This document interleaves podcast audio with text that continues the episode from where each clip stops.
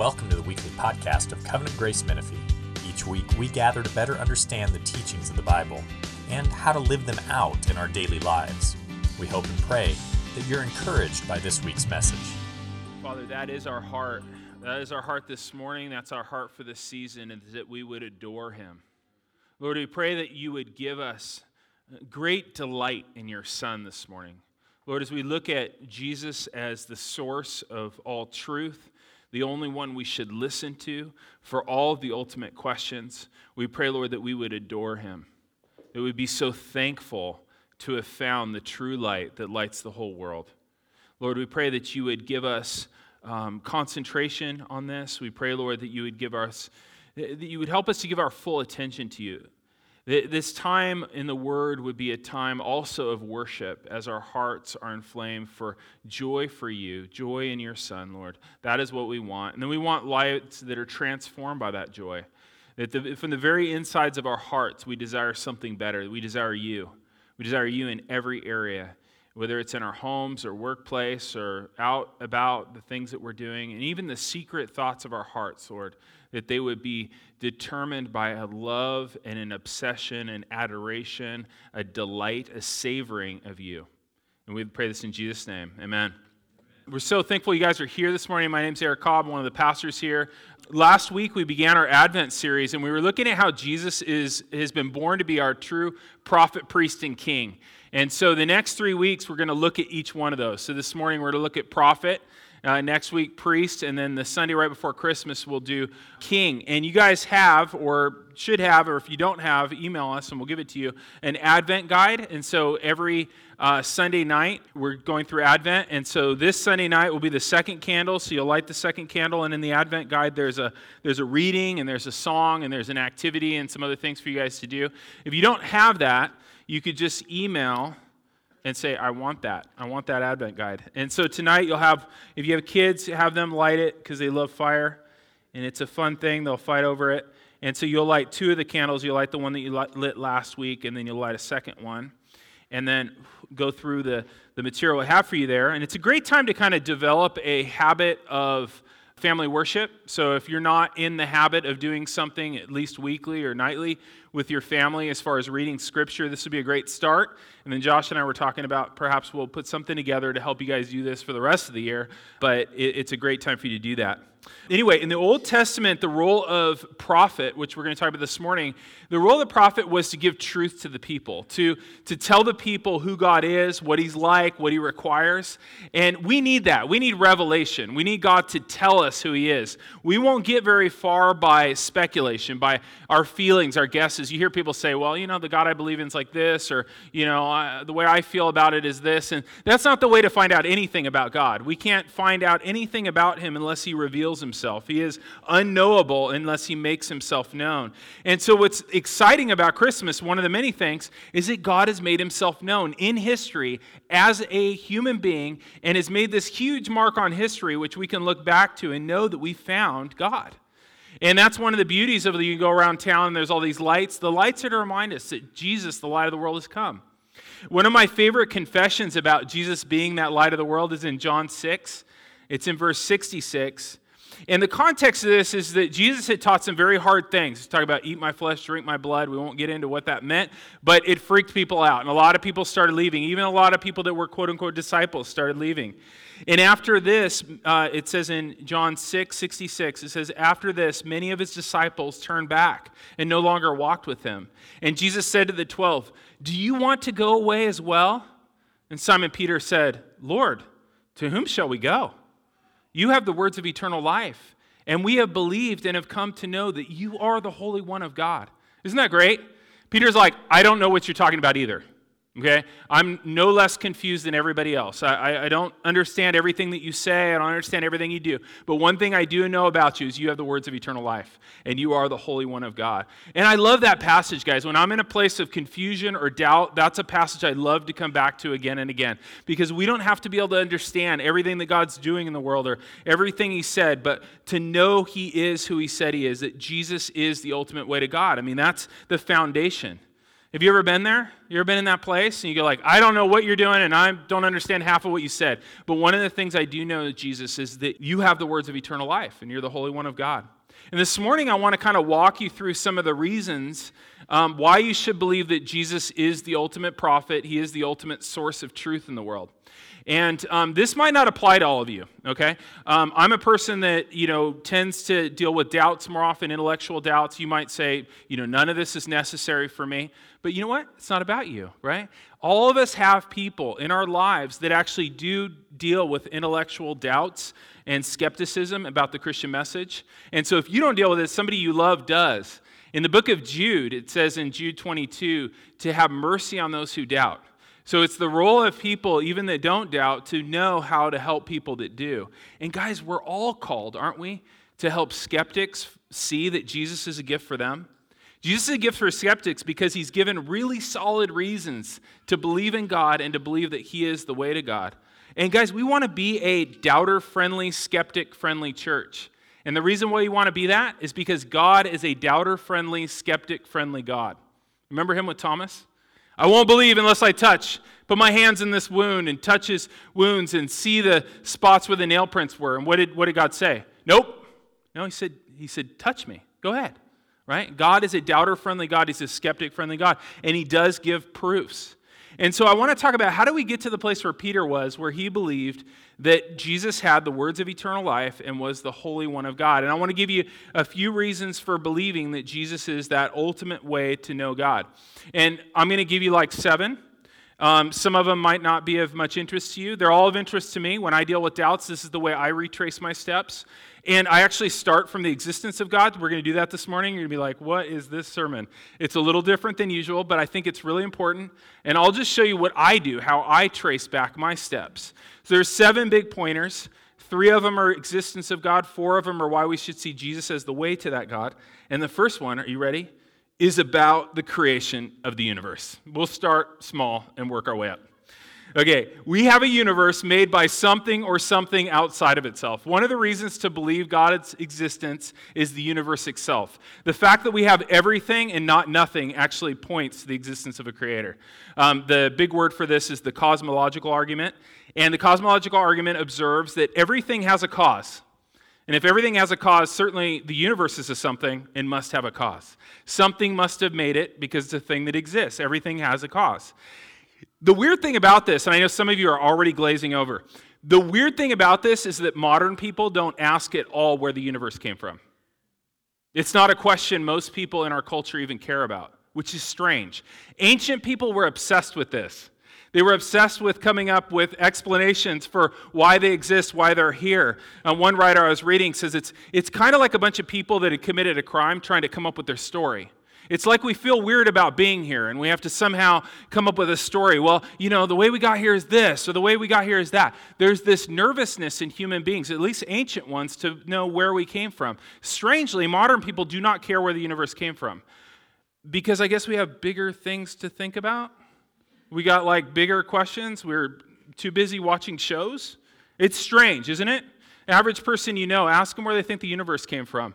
And they'll have a look on their face like, is that a reasonable question? It's like the most reasonable question. Well, don't you wonder these things? There's actually three options for where the universe came from.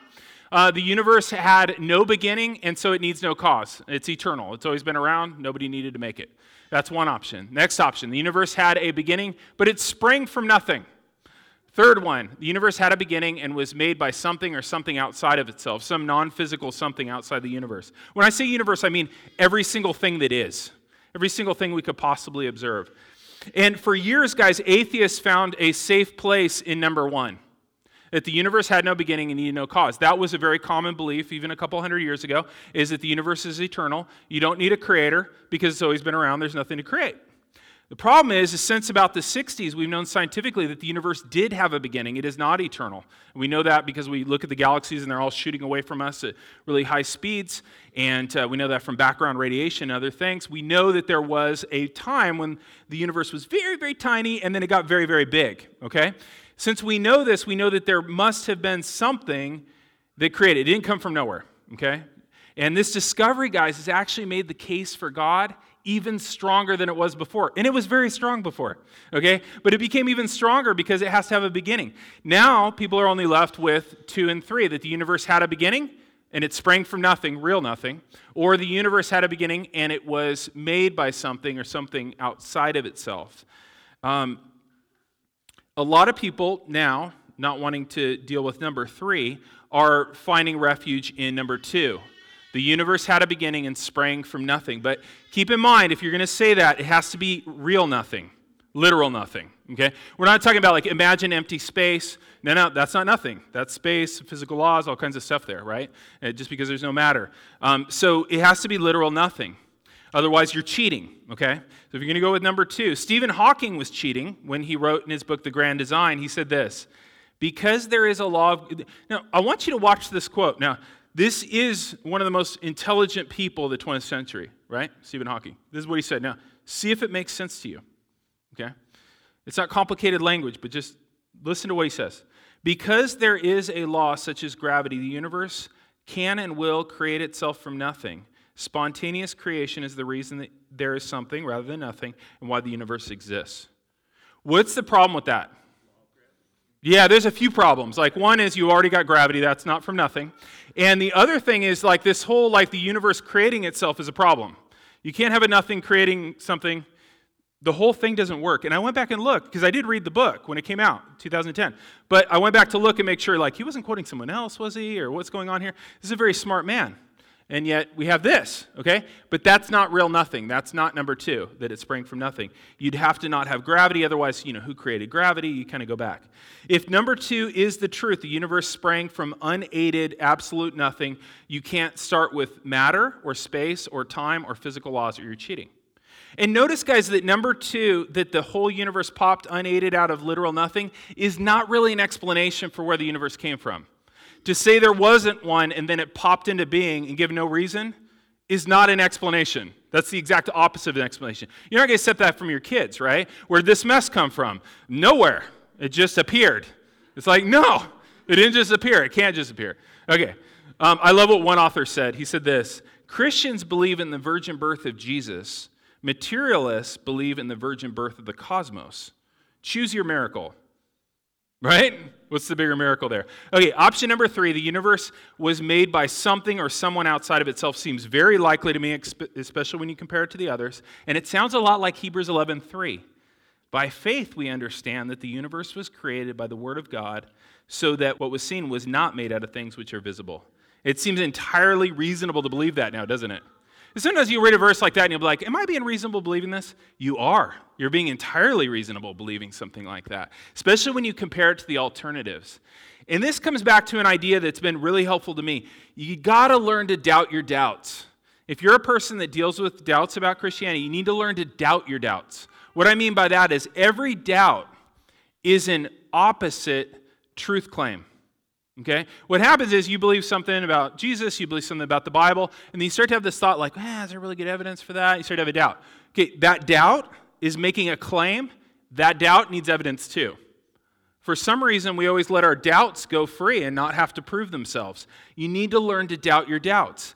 And when I look at something like this first one, it seems much more reasonable to believe that there was a creator than not. And when you have doubts, to the contrary, doubt your doubts. Look at it and go, how solid is this other view? The next thing to look at is that, you know, we live in a universe, guys, that's been designed for life to exist. That's another pointer to a creator, is that we live in a world that seems like it's been designed for life to exist. It is amazing, guys, that there's life anywhere in this universe. And, um, I'm not talking here about how life develops over time. I'm talking about that life even exists.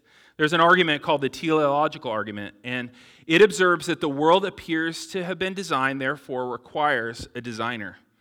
And guys, the case for this has gotten stronger too. This is a weird myth that people think. They think that there's a lot more people that are materialists or atheists because science has led that direction.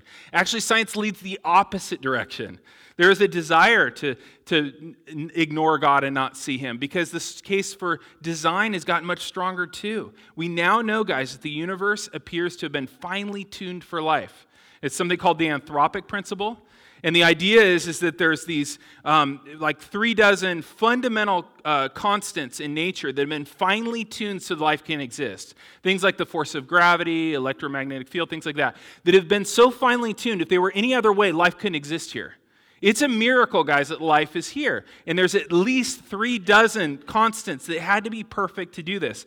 And I, I mean for things like the right chemicals to even exist and the right environment to even exist for life to be here. Our universe appears to have been finely calibrated. This is known by science. Small variations in, lo- in these things would destroy all life. It's like you go into a room and you see this panel and there's like three dozen little knobs. There's like gravity, electromagnetic, all these different things, right? And you walk up to it and the voice goes, ah, don't touch. If you mess with any of these, everybody dies. It's all been finely tuned for life to exist. And that points, guys, to an intelligent designer. So now we have, you know, something created from outside. Now this is an intelligent designer. Stephen Hawking didn't like this idea. His idea was the multiverse. He's like, well, I agree with you that it all looks finely tuned for life, but you got to realize there's billions of universes out there, and each universe has slightly different settings, and we just happen to live in the one that has the right settings. The thing is, we're not talking about multiple solar systems. We're not talking about multiple galaxies. We know those exist. We're talking about multiple universes. Now, universe is something, another universe would be something outside of ours. There's no way to know it's there, okay? So he's positing this. He's saying, well, if there were a bunch of universes and they were all a little bit different, then of course life's going to be in one of them. We just happen to be in the, the nice one, right? And this makes for great movies, guys. I don't deny it. Like Spider-Man Into the Spider-Verse was great. I mean, it was animated, but it's still wonderful, right? You have all the different Spider-Mans from different Spider-Verses. One's a pig and, you know, all these different things. It makes for really great stories, guys. But notice two things about this theory. The first one is to make multiple universes, you have to have a thing that makes universes, that pumps them out, that makes billions of universes. That thing would also have to be finely tuned, right? That would also require an intelligent designer. You can't have this universe-generating thing out there and not have that also been designed. Another thing, too, is to realize, guys, a theory like that cannot be proven by science. By definition, science can only tell you what's inside the universe. Science cannot tell you what's outside the universe. There's no knock against science. That would just be a really big deal to do. So this thing that Hawking put forward is on the level of philosophy or religion. It's not science. And he's a great scientist. Well, he's dead now, but he was a great scientist. And so sometimes when we hear great scientists, we think that they have expertise in other areas. He does not have really great expertise in this area, right? And, and, and certainly it's put forward something that's more of a philosophy or religion. Guys, the multiverse requires faith to believe in it, and it doesn't have solid reasons to believe. And so it seems to me much more solid to believe in an intelligent creator that's finely tuned this universe, especially when you look at the alternatives. The alternatives are not good, guys. The emperor really does have no clothing on, okay? Third one. The third one's more personal. Um, another reason to believe in God is called the moral argument, that we have an inescapable moral law within each one of us that was given to us by a lawmaker.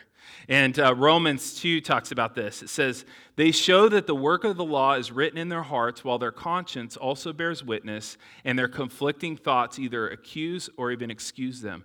The moral argument is that you have a moral law within you that you feel like you have to follow. And it turns out everyone's got one. And it turns out, even though there's some differences in, in cultures and things like that, everybody has very similar moral law within them. It's very similar. And that moral law tells us how we ought to behave, but we don't always do it.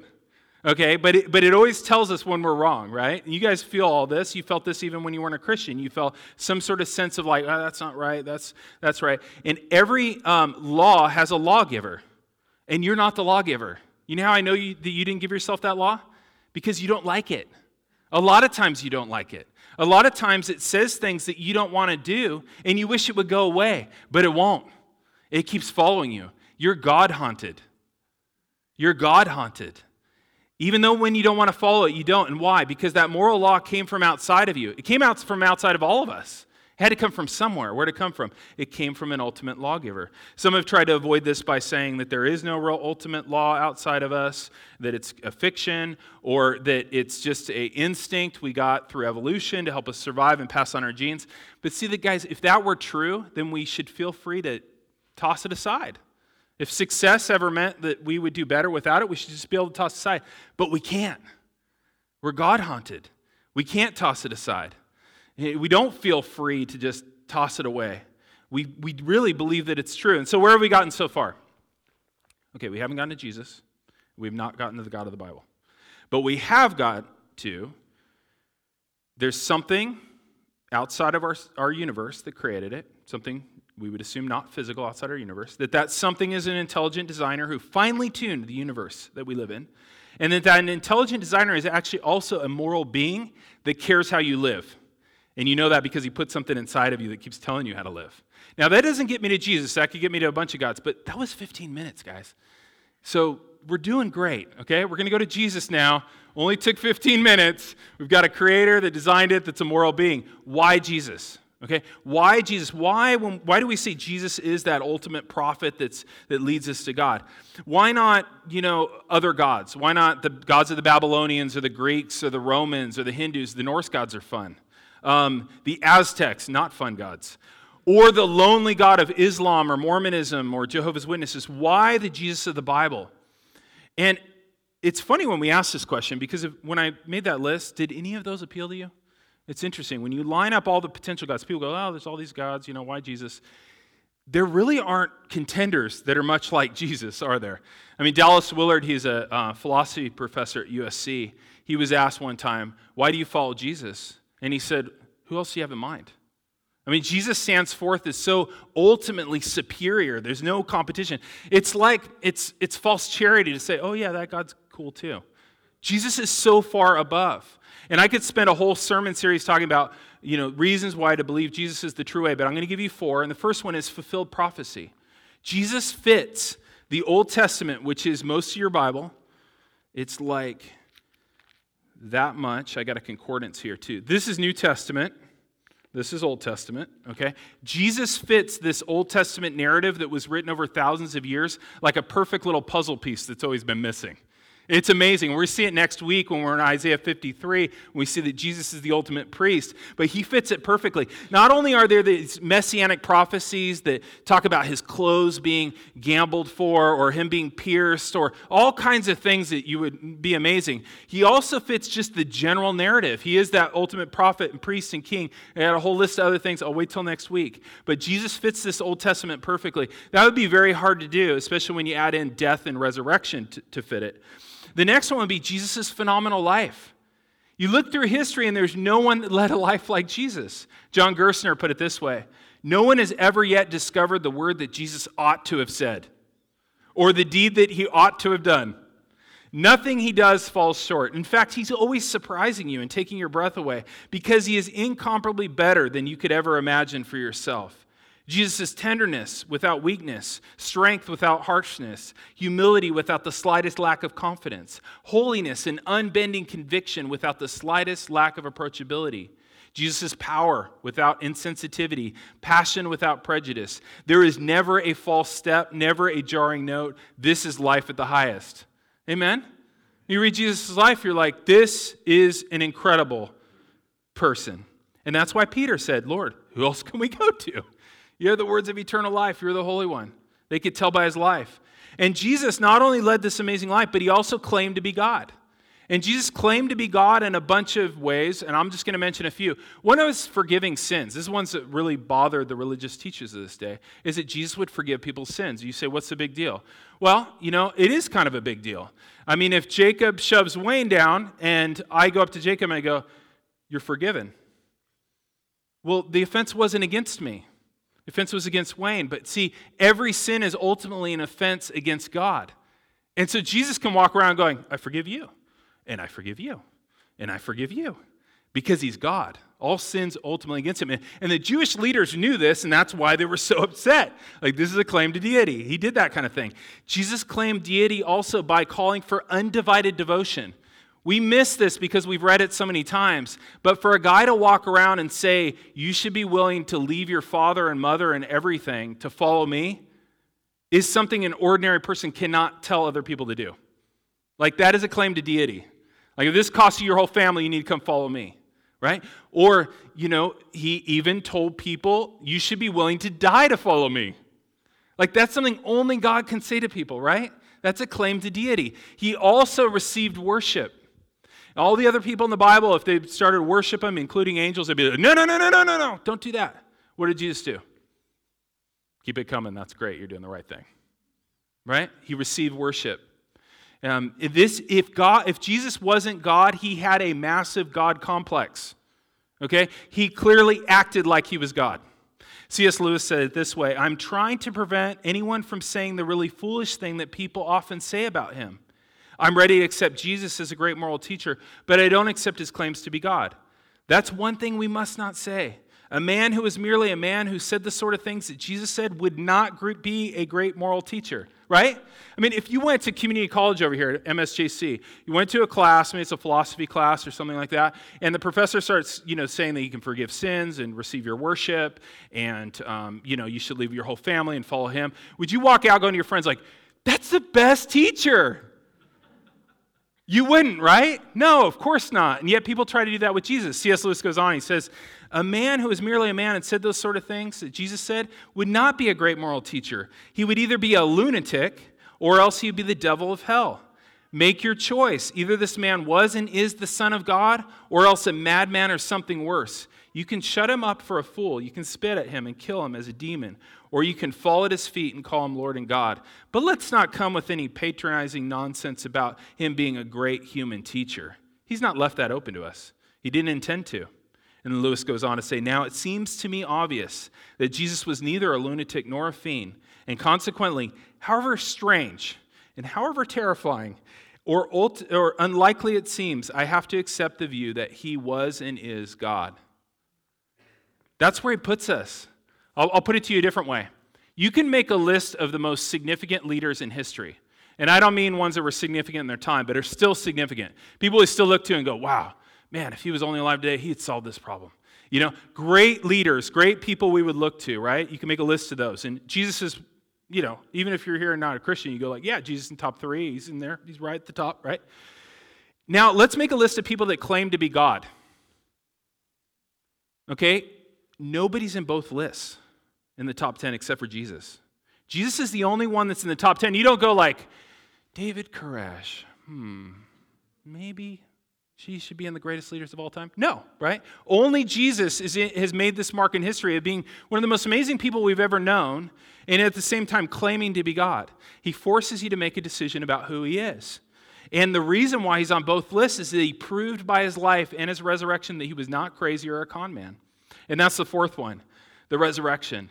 The resurrection was the thing that the apostles pointed to consistently to say, this is how we know that Jesus is the one to follow.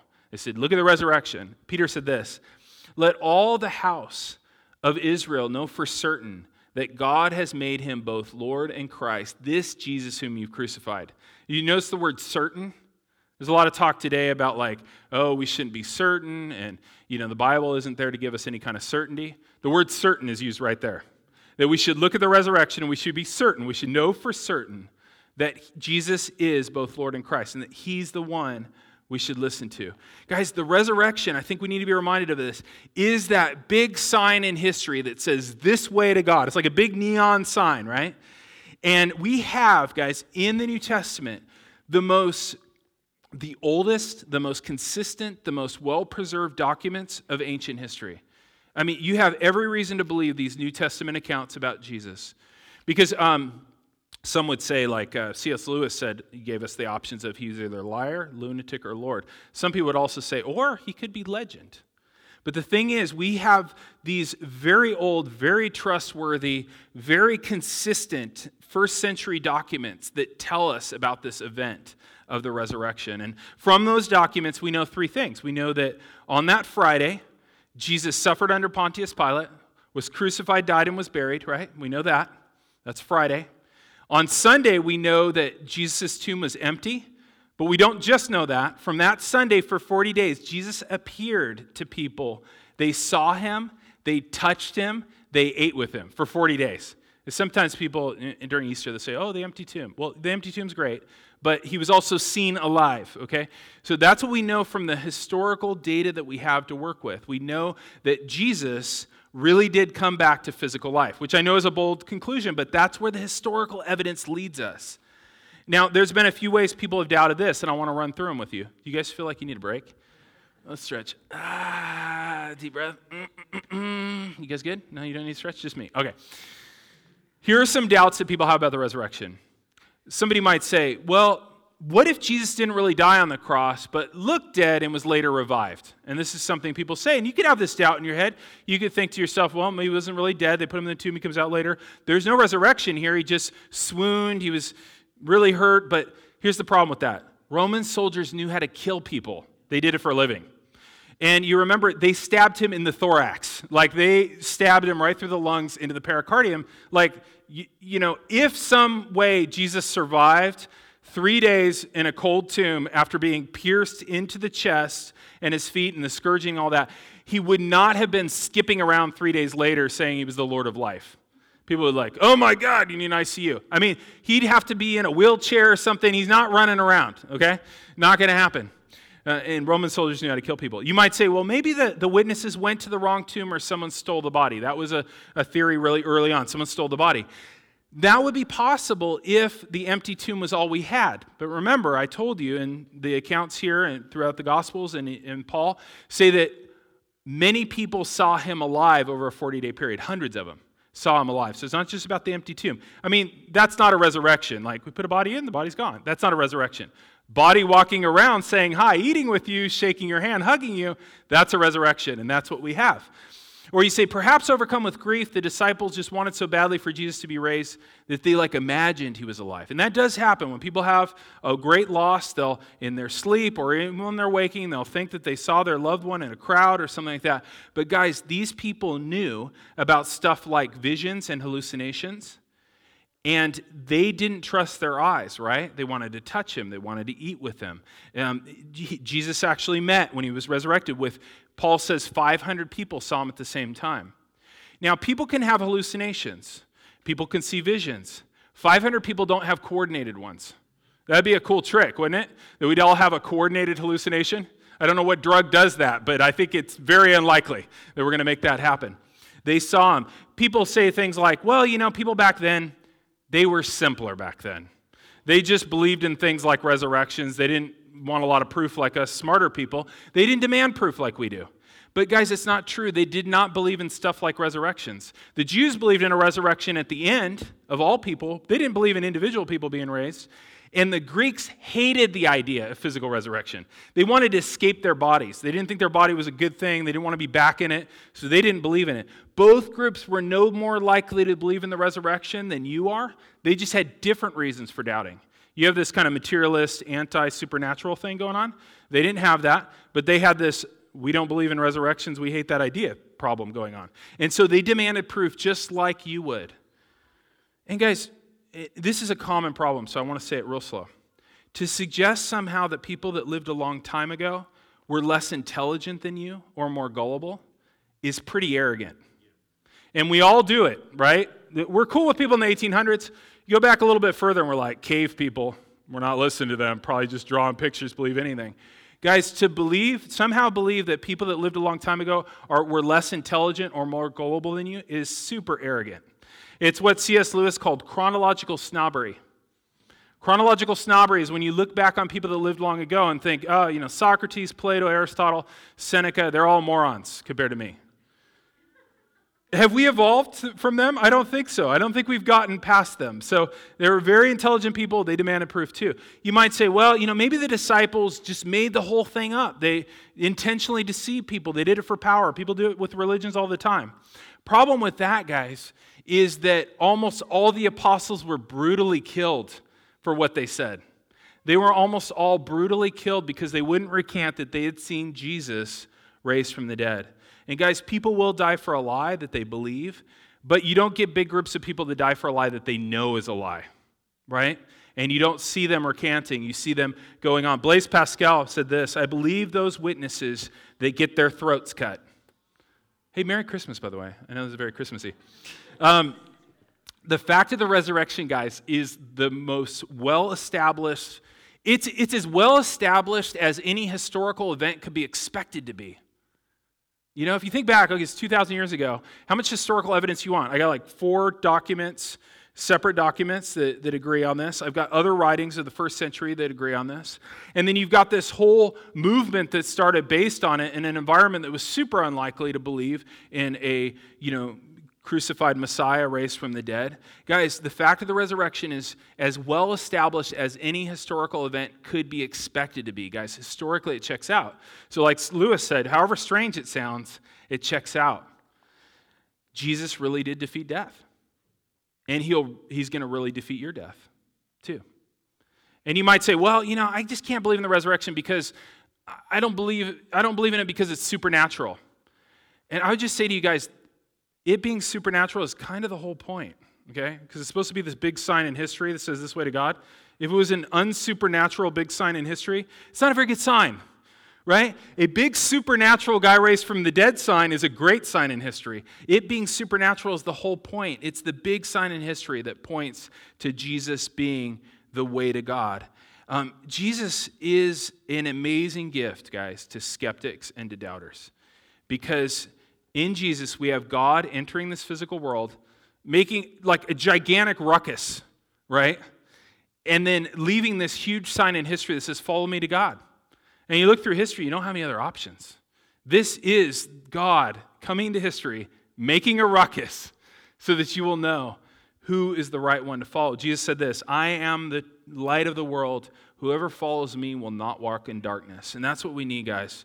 We don't need the darkness that we bring ourselves with our guesses and our feelings. We need light. And he says, I am the light of the world. He says, leave your confusion and follow me to truth. Jesus is the true light of the world. And when we look around town, like tonight, you're going to drive around, do these things, you see lights all over. That's to remind us that Jesus is the light of the world. When you see these lights, think about like, we were in complete darkness until Jesus shined this great light. He shines this great light in history so we can know this way to him. We know the way to God. We know where eternal life is found. Jesus said this. He said, I am the way, the truth, and the life. No one comes to the Father except through me. And you may be this morning, you may be a, even be a Christian and be in a place of great confusion and doubt this morning. Maybe you're dealing with some really severe hardship or suffering. And, you know, you may even hear the voice saying in your head, you know, maybe I'll go away also. You know, you might be at a place, either life's brought you to that place or your doubts have brought you to a place where you go like, you know, maybe you hear that voice saying, do you want to go away also? But you can say with confidence, like Jesus said, Lord, to whom shall we go? Who are you going to go to? Seriously, guys, what better source of truth do you have than Jesus? I'm totally willing to take suggestions. There is no other person. So your two options are you take Jesus for truth or you're your own truth. That's what you're down to. But a truth you made up is imaginary, right? Like if it seemed good to you, and that's how you came up with truth, is like, oh, I just went with whatever I thought. That's something you invented. That's not something that can carry you through suffering. That's not something that can carry you um, to God either, right? Jesus is that way. If that's your confession this morning, um, if you're trusting in Jesus' death in your place for your sins, the bread and the cup this morning are for you. This is our time to, to come before and commune with Christ who came and became our ultimate truth embodied. And as we do this, we celebrate that Jesus paid your entire debt. That's the good news of this. It's not just light to get to the point where you realize, okay, like Jesus is the way, I'm a sinner, what more? But he came to actually pay your debt. God came in the flesh to pay your debt. We're also here to be fed. As we take communion, we actually get fed spiritually and strengthened to follow him. And it's also a time for us to look forward. Remember, Advent means to look to, to look forward to his arrival. And so the Old Testament people look forward to Jesus' arrival, and we look forward to his arrival as we take this. Guys, the non-physical creator was made physical. The designer of life designed your eternal life. The lawgiver paid himself for your lawbreaking, and his name is Jesus. Let's stand and let's worship him. Let me pray. Father, we thank you for an opportunity to worship you. It is a privilege to worship you. It's no burden to worship you. As the Psalms say, when, when I was told to come to the house of the Lord, my heart was glad. My heart was glad. Lord, make our hearts glad in you. Lord, help us in any of confusion that we still have about what you've said and what you're doing. Lord, help us to just anchor ourselves on the person of your Son, to delight in him, and, and to work out everything else from there. To work out everything else from there. That you have sent your own Son to die for us, and that you've left your mark in history in such a way that we do not have to bumble around in the dark, wondering how to approach you. We thank you that we can boldly come into your presence, sinners though we be, because we've been forgiven. We thank you in Jesus' name. Amen. Thank you for listening to this week's podcast. If you'd like to know more about our church, you can email us at info at covgracemenifee.org. May the Lord bless your week and guide your steps.